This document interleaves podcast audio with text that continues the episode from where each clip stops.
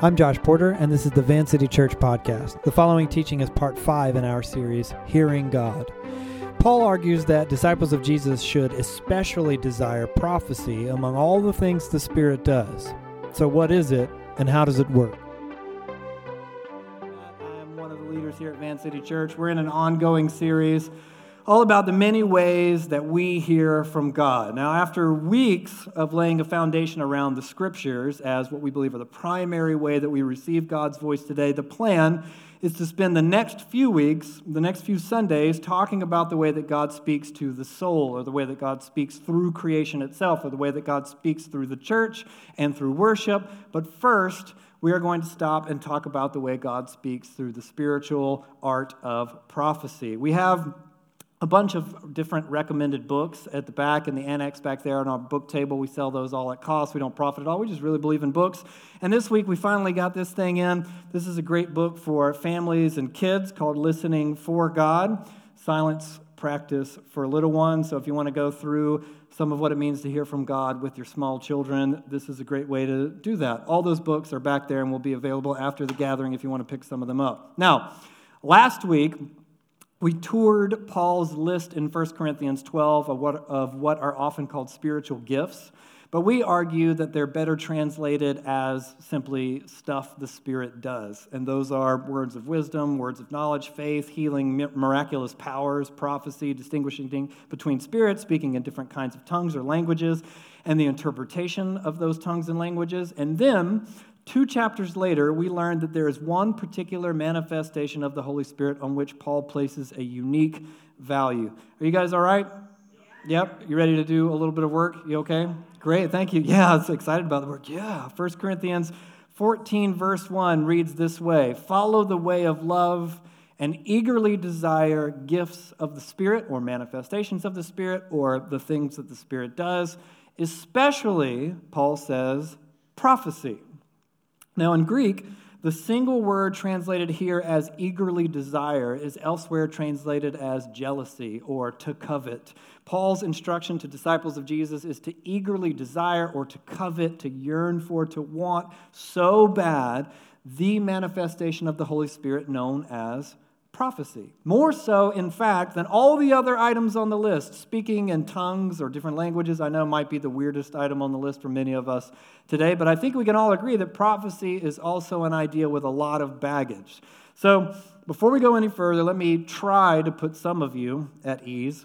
If I were to ask a room like this, what comes to mind when you hear the word prophecy? Just in any given context, my guess is that some of us can't help but think about predicting the future. And maybe you think of like Nostradamus or soothsayers or the occasional rapture prediction that never pans out because here we are. But if I were to ask this room, do you believe that God speaks in one way or another to people today? My guess is that most of you would likely say, well, sure, it depends on what you mean, but yeah. Okay, great. Now, follow up question Do you believe that there are times in life when something about someone else or a particular situation weighs heavily on your heart or your mind to the degree that you feel the need to reach out to that person or people and say, Listen, you were on my mind today, and I wanted to tell you this thing I was thinking.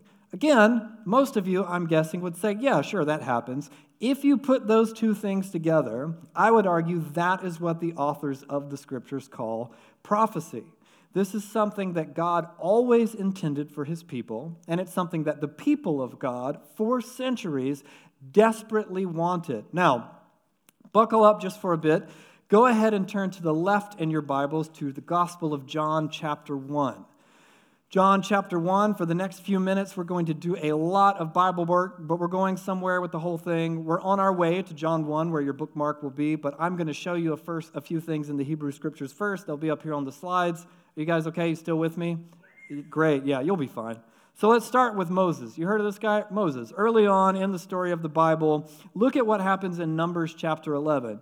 Moses went out and told the people what the Lord had said. He brought together 70 of their elders and had them stand around the tent. Then the Lord came down in a cloud and spoke with him, and he took some of the power of the Spirit that was on him and put it on the 70 elders. When the Spirit rested on them, they what? Prophesied, but did not do so again. However, two men, whose names were Eldad and Medad, had remained in the camp. They were listed among the elders, but did not go out to the tent. Yet the Spirit also rested on them, and they prophesied in the camp. A young man ran and told Moses, Eldad and Medad are prophesying in the camp. Joshua, son of Nun, who had been Moses' aide since youth, spoke up and said, Moses, my Lord, stop them.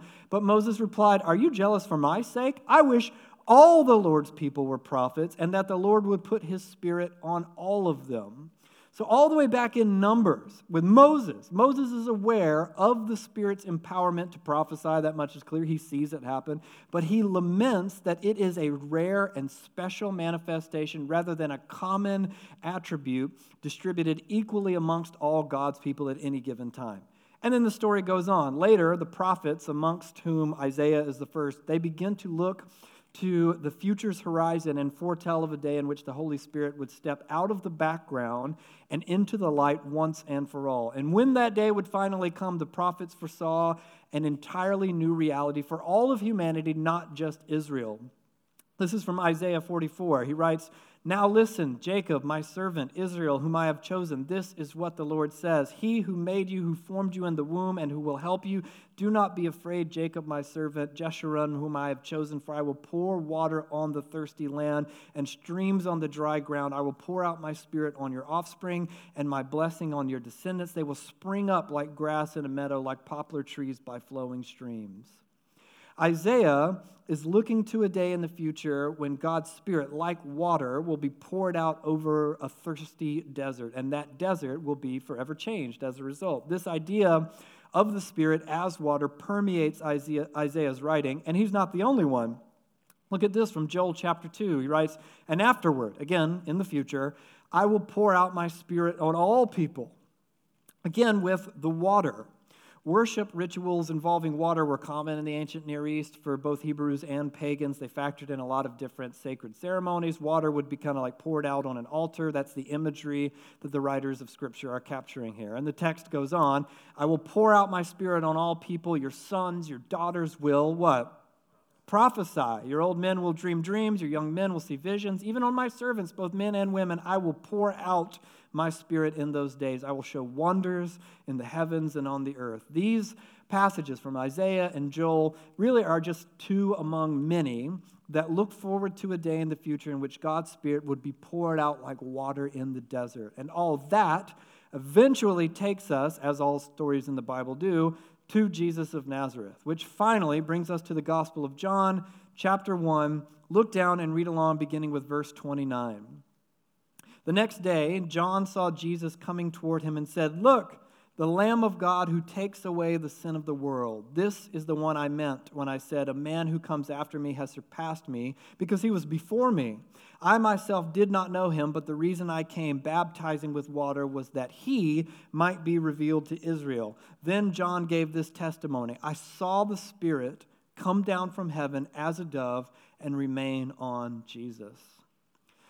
So, John is retelling the story of Jesus' baptism. And in it, you know the imagery the Spirit comes down like a dove. If you've ever heard that story and wonder why the dove, let me show you something awesome. You're going to love this. In the first century, most of Jesus' Hebrew peers spoke Aramaic rather than Hebrew, so naturally they needed translations from the Hebrew scriptures. Just like you and I, we need the Old Testament translated from Hebrew to English, and we need the New Testament translated from Greek to English, so we have the NIV or the ESV or what have you. But since many first century Jews needed translations from Hebrew to Aramaic, they used specific translations called Targums.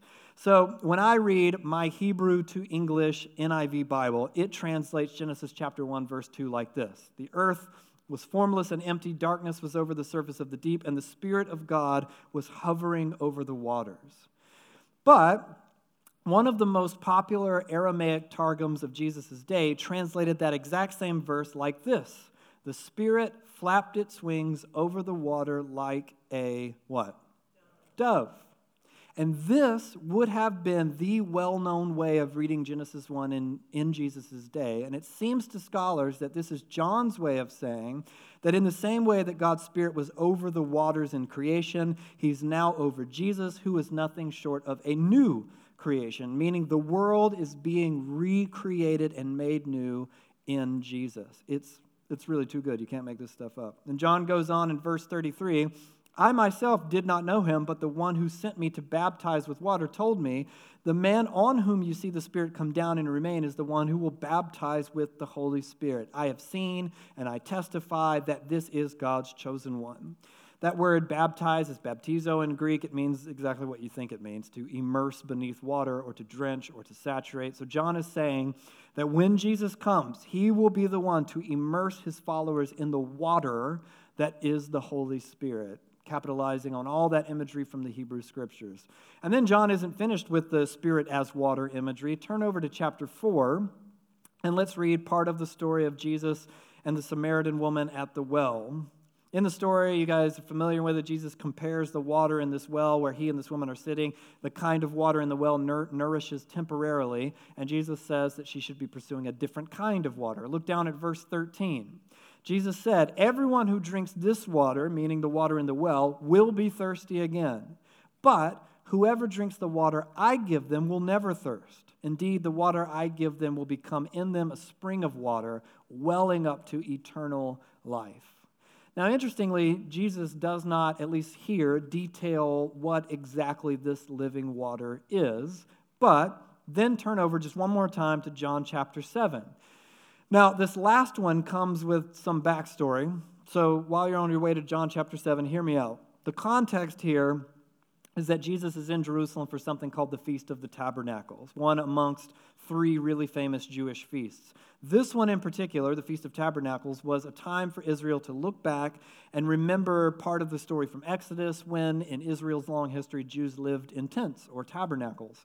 So during the Feast of Tabernacles, Jews would flock to Jerusalem and they would kind of camp out for a week living in tents. And it was about more than just remembering, it was also about looking to the future for a time when God would lead Israel in a second Exodus, beginning something new and profound in the people of God and in the whole world.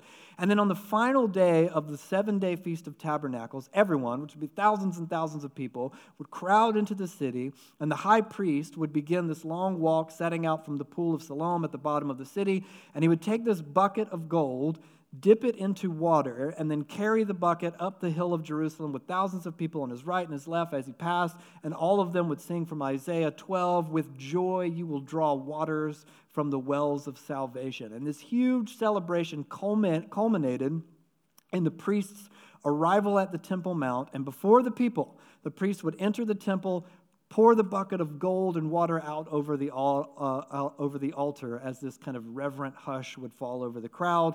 All of this we know from rabbinic writings as a symbolic gesture of joyful anticipation for what Isaiah and Joel promised would one day finally happen. God's Spirit would be poured out like water. So there's an entire people watching and waiting and hoping for God's Spirit to arrive, just like Moses did, Isaiah did, Joel did, all the way up to Jesus of Nazareth. Now, all of that is the background to John chapter 7. Now, let's read beginning with verse 37 on the last and greatest day of the festival. So, during this huge, profound moment of observance and anticipation for Israel, story goes on, Jesus stood and said in a loud voice, Let anyone who is thirsty come to me and drink. Whoever believes in me, as scripture has said, rivers of living water will flow within them. And if all, all that is not clear enough, John adds, By this he meant the Spirit with whom or whom those who believed in him would later receive. Up to that time, the Spirit had not been given since Jesus had not yet been glorified. What was that strange living water that Jesus mentioned? The water that the woman at the well could not fully comprehend at the time, the, the thing long awaited by Moses, Isaiah, and all God's people for centuries and generations. It was the Holy Spirit. What Moses had longed for centuries prior had finally come to pass and even bigger than Moses had anticipated. Jews and Gentiles, men and women, young and old, educated, uneducated, across the socioeconomic spectrum, all God's people can and will prophesy.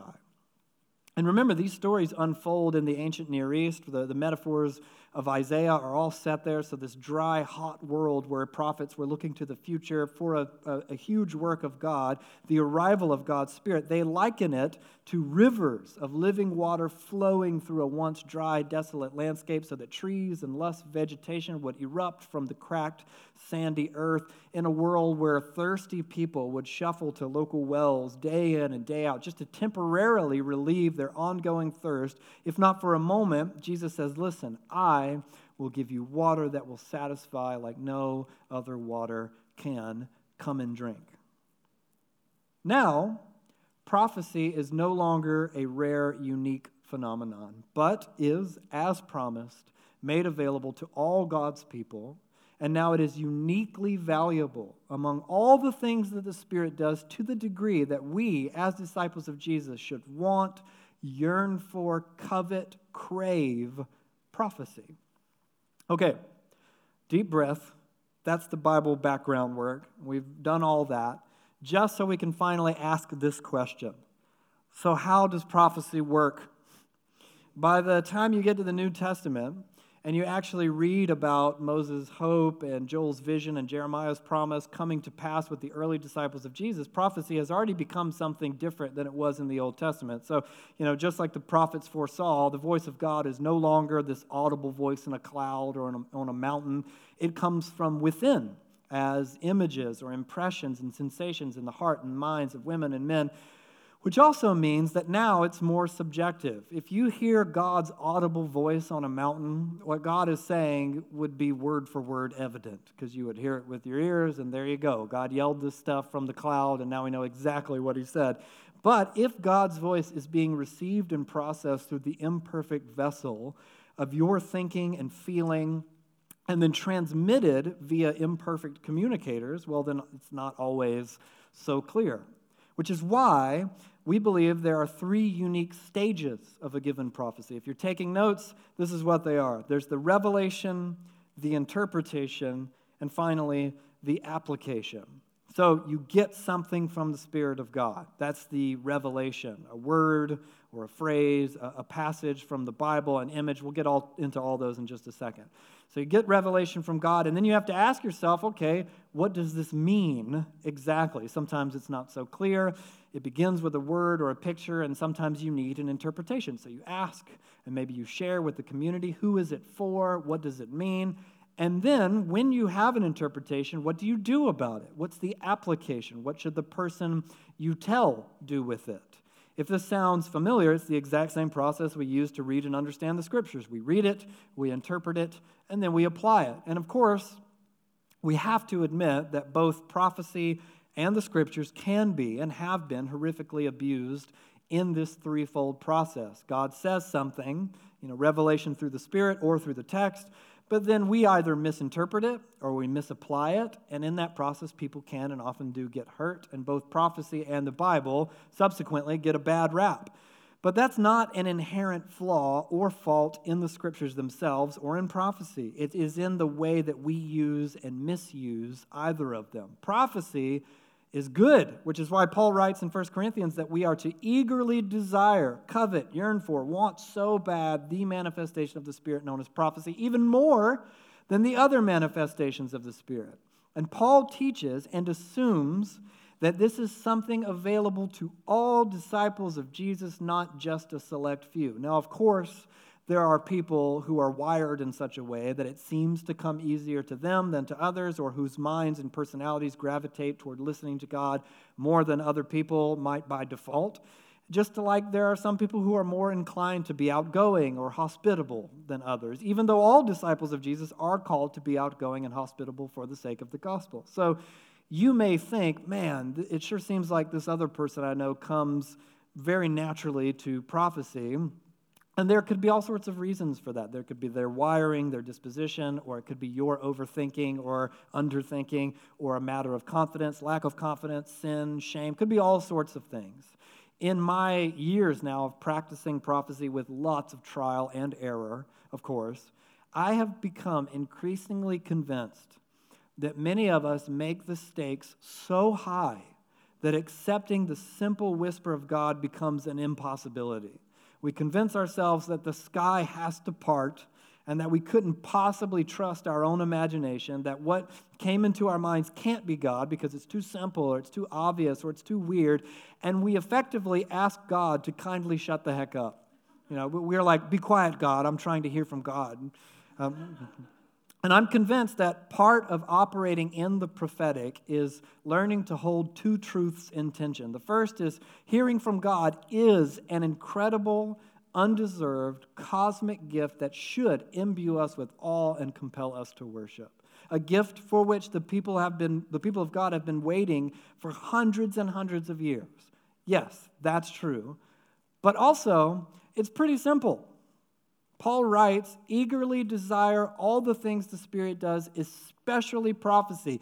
If prophecy is so wildly complicated and unattainable, then Paul's not being very fair when he expects that any disciple of Jesus can do it. So we have to admit that the term and the idea of prophecy can be misunderstood. Sure. So let's clarify. Here are a few brief definitions from different kinds of scholars across a few different traditions, theologians. I believe they put it pretty well and paint a pretty big picture. Prophecy is speaking what God spontaneously brings to mind. That's a simple one. Or how about this one? Prophecy is a spontaneous utterance prompted by the Spirit and based on a sudden and uncontrived revelation from God. Or here's a longer one Prophecy is a phenomenon that results directly from the access the Holy Spirit has to our minds, whereby He can create pictures in our imaginations and supernatural dreams while we are asleep. He can put words, ideas, or pictures into our heads with such force that we know that there is something that carries with it the responsibility to pass on and relay what the Holy Spirit has communicated. In my experience, and in the experience of many smarter, more experienced, much wiser Christians that I know to talk about it, the words, ideas, or pictures that the, prophet, that the Spirit deposits into our minds typically come in a few trustworthy genres. Here's a short list, not exhaustive, but a, a broad strokes list. First, as Scripture. And this one is, to my estimation, regularly carried out by disciples of Jesus who might not even have any idea that they are prophesying. They'll say something like, Oh man, this scripture was on my heart today. And, and then they send an encouraging verse to someone or share a passage with someone. We would call that prophecy. One of our overseers, Eric Tabanowski, he does this all the time. He'll say, Oh, that reminds me of this text. And then he'll quote from the scriptures in such a way that it brings encouragement and edification and wisdom. That's prophecy. So it could be a scripture, or it might be a word like hope or stop, or it might be a phrase like I'll catch you or not yet or this will pass. All of these, by the way, are real examples of words and phrases spoken prophetically over me or that I've spoken over someone else. God's voice could also come as a picture or a short film that plays in your imagination. This, for me, has been the primary way that I've heard God speak, at least to date. It could also be what we might call a gut feeling or a, a, sense. It's not a word or a picture per se, but this kind of heavy sensation that carries with it an idea. It's like a, a feeling or an impression. Sometimes my wife Abby will get this and she'll tell me things like, I don't know exactly what it is, but something is going on with this person or this situation. And she's often very right. It's, it's prophetic, it's a sense. Or it could even be a sensation in your body that corresponds with the healing work that God wants to do in someone else's body. Weird as that sounds, I've witnessed it and heard about it happening all the time. Um, one of our overseers left a story in my notes right here, sharing this beautiful, detailed story of waking up with a kind of pain in his shoulder and someone coming to him and speaking prophetically, Hey, do you have pain in your shoulder? I think that this represents a seed of doubt planted in you by the enemy. And there was praying and deliverance and healing. It's a beautiful thing. So, weird as it sounds, it happens. Someone feels a jolt, someone has a sense, and the Spirit isn't about what's going on in their body per se, but it's about something that God wants to do, some kind of healing, restoring work that He wants to bring about by cluing someone in with a physical sensation. And then finally, it could be a dream or a vision. Uh, the difference is that when you're, dream, when you're dreaming, you're asleep. When it's a vision, you're awake. Uh, same kind of thing. So it could be a scripture, a word, a phrase, a picture, a short film, a gut sense, a dream, a vision. Not again, not an exhaustive list. Song lyrics are another thing that are often on this list. It could be all kinds of things, but these are common ways that the Spirit tends to speak to God's people. So if those are the means by which God speaks, when God speaks, what kinds of things can you expect him to say? Look one more time at 1 Corinthians 14 up here on the slide. Follow the way of love, eagerly desire gifts of the Spirit, especially prophecy. For anyone who speaks in tongues does not speak to people, but to God. Indeed, no one understands them. They utter mysteries by the Spirit. But the one who prophesies speaks to people for their, please listen, strengthening, encouraging, and comfort. Anyone who speaks in a tongue edifies themselves, but the one who prophesies edifies the church. I would like every one of you to speak in tongues. Take that how you will. But I would rather have you prophesy. The one who prophesies is greater than the one who speaks in tongues unless someone interprets so that the church may be edified. Now, obviously, there's a whole lot there, but notice this in verse 3. If you're taking notes, the one who prophesies speaks to people for their strengthening, encouragement, and comfort. That is what prophecy is for, meaning that is the way God talks to people. It doesn't mean that God will never correct you and, or never rebuke you or, re, or bring you into conviction. He will, believe me. But even a rebuke from God is for strengthening, encouraging, and comfort. He rebukes to save us from death, which is, by the way, the exact opposite technique of the enemy who rebukes to weaken, discourage, and condemn. The enemy rebukes to lead us to death. And that's how you know the difference. Prophecy is for strengthening, encouraging, and comfort. Meaning, and it's funny that it took us so long to get here, but it means that prophecy is rarely about the future. And even when it is, it doesn't sound like a prediction from Nostradamus. It sounds like preparation for the possibilities before you. So later in 1 Corinthians, Paul writes, Tongues are a sign not for believers, but for unbelievers. Prophecy, however, is not for unbelievers, but for believers. So if the whole church comes together and speaks in tongues and the inquirers and inquirers or unbelievers come in, will they not say that you are out of your mind? But if an unbeliever or an, or an inquirer comes in while everyone is prophesying, they're convicted of sin and brought under judgment by all, as the secrets of their hearts are laid bare. So they will fall down and worship God, exclaiming, God is really among you.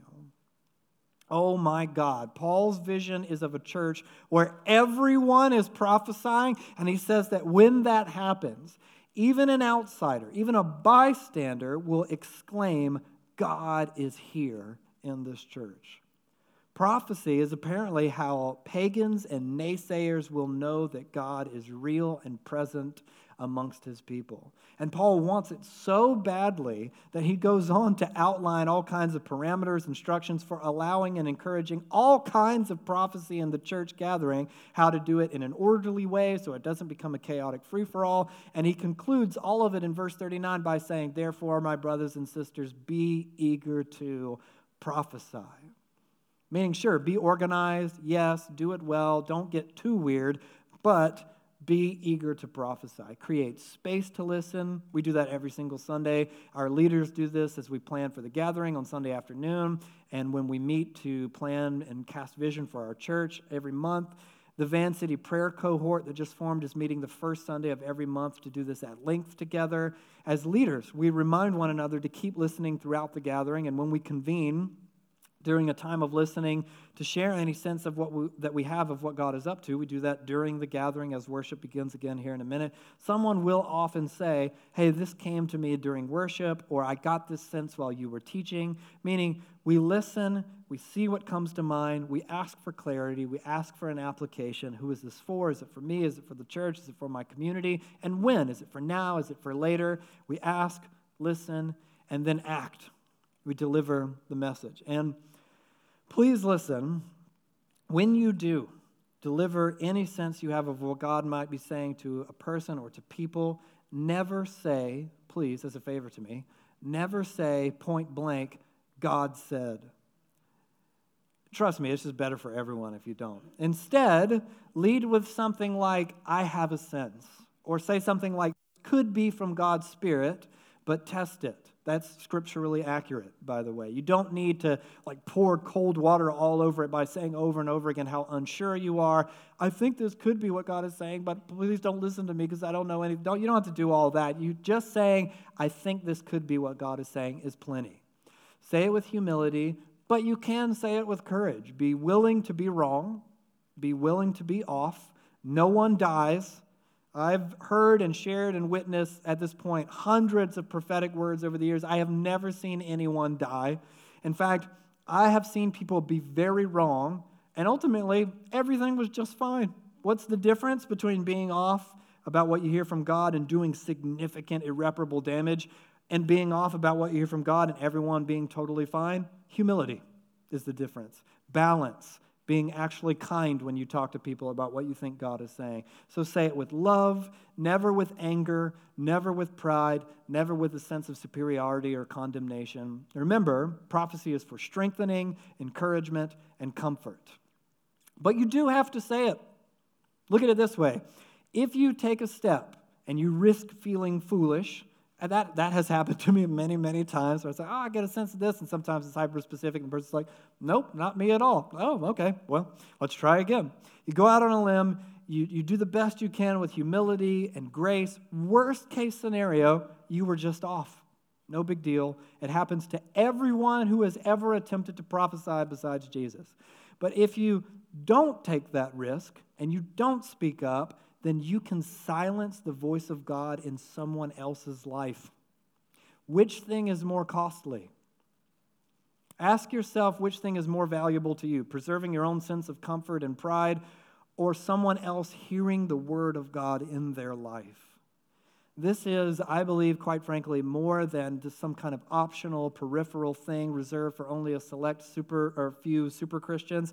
If we fail to take prophecy seriously, then we can, in Paul's language, quench the Spirit of God. He writes in another one of his letters do not quench the Spirit, do not treat prophecies with contempt. But yes, test them all. Hold on to what is good, reject every kind of evil. This imagery is of the Spirit's work as like a blazing fire, and the skeptic or the cynic who roll their eyes at a possible word from God, who allow a weird past experience to rob them of the good that God wants to say and do in and through them by the Spirit, that person, too afraid to bruise their pride or risk embarrassment, they quench that fire. They douse, cold, douse it with cold water. Now, of course, that doesn't mean that we should just accept anything and everything that someone purports to be from God.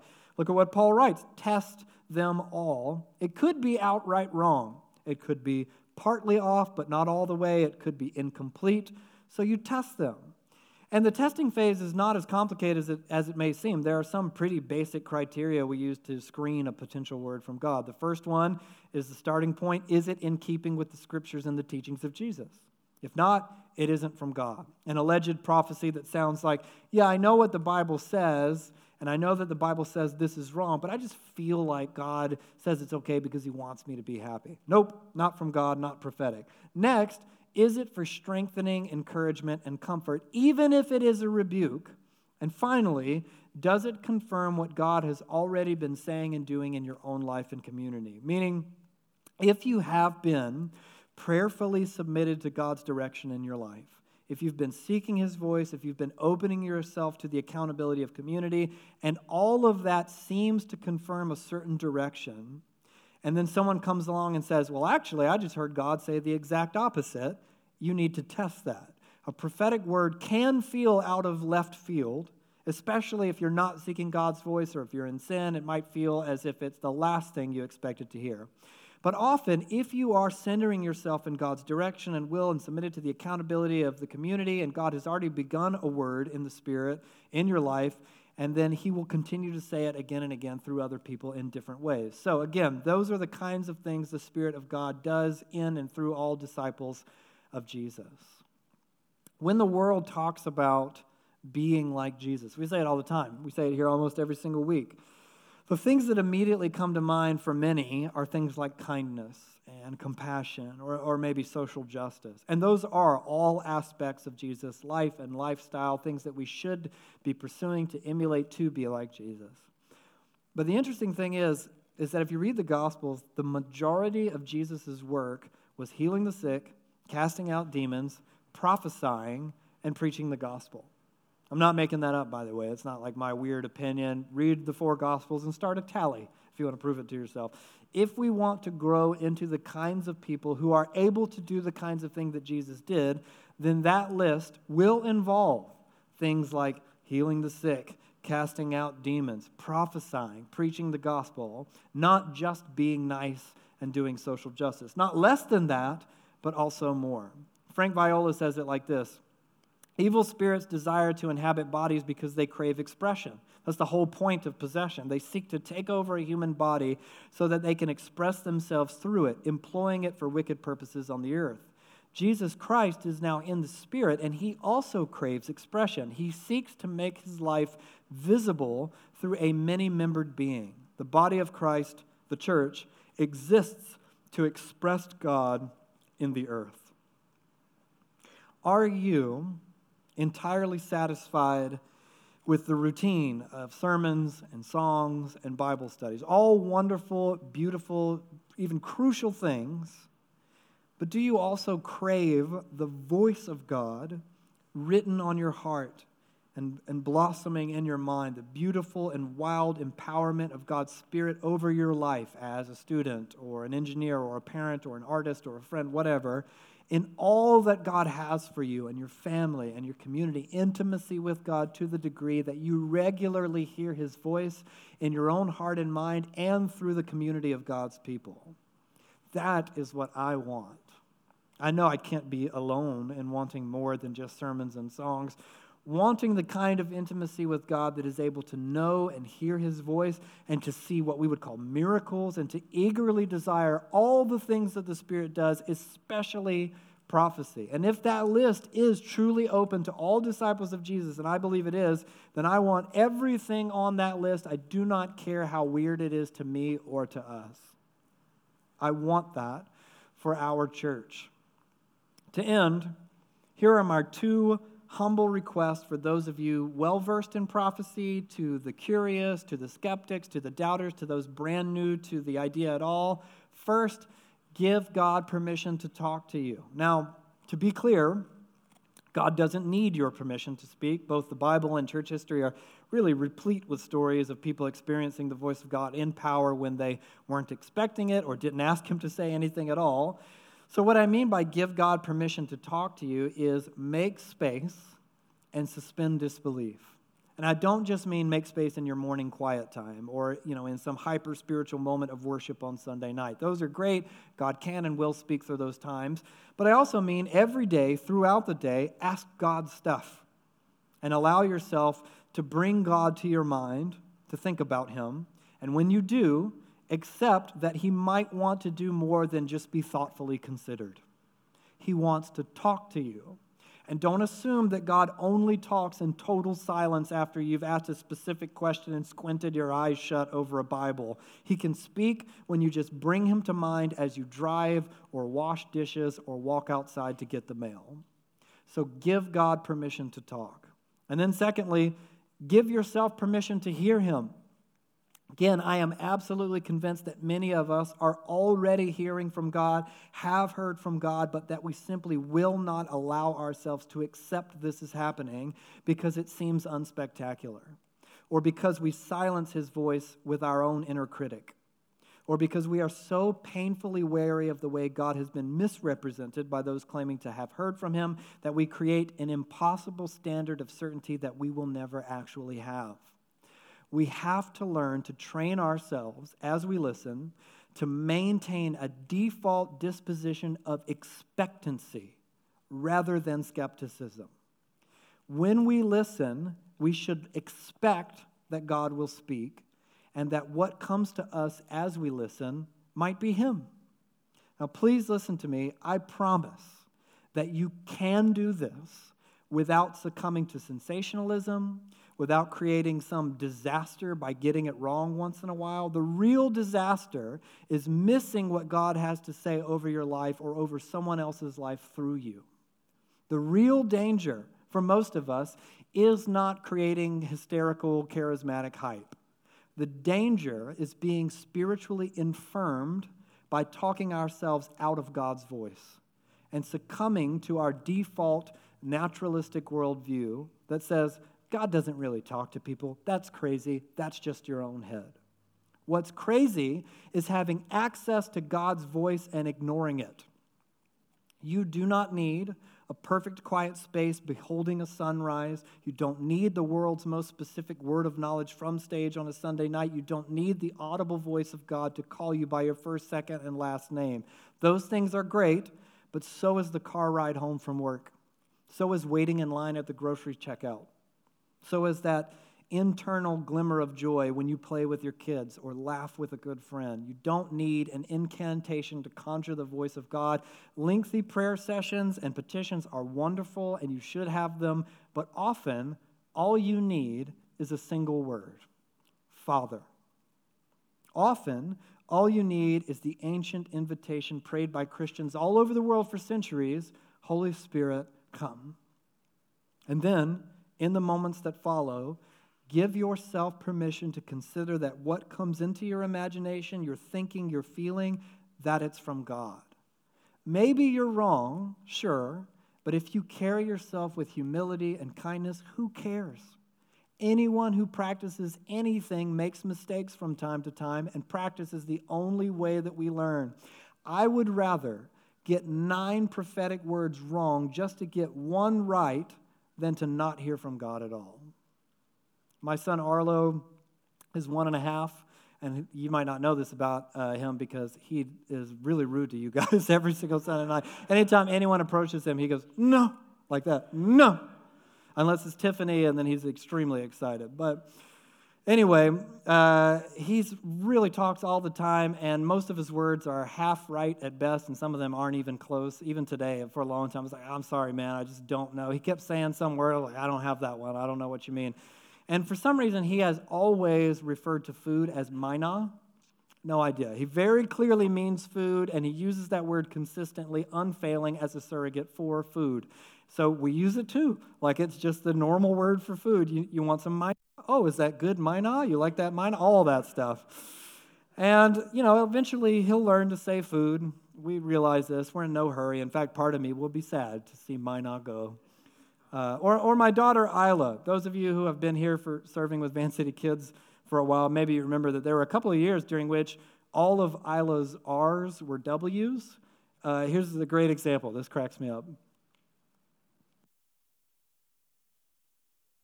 It's serious. Jesus never lets any people down. He makes people better when they get hurt.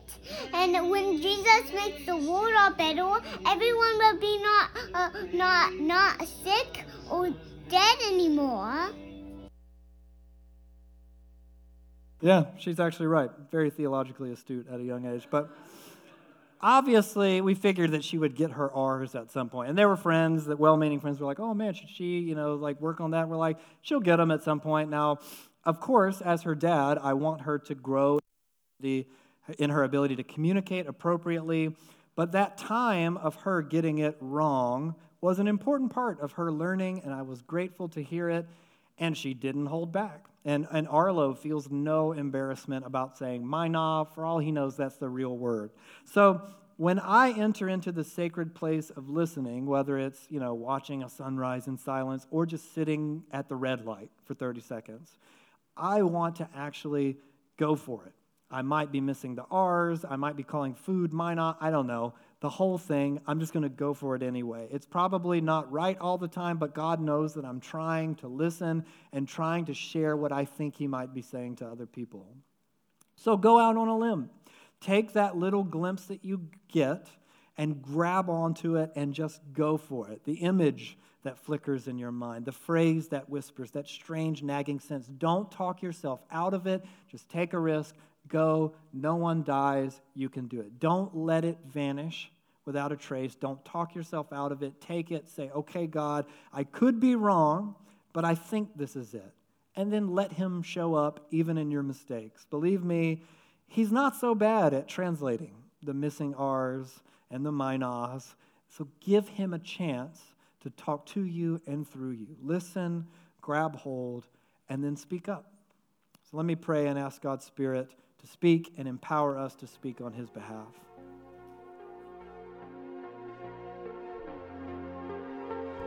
Thanks for listening to Van City. You can connect with us and find more teachings and available resources at www.vancity.church. You can support Van City financially at vancity.church/give.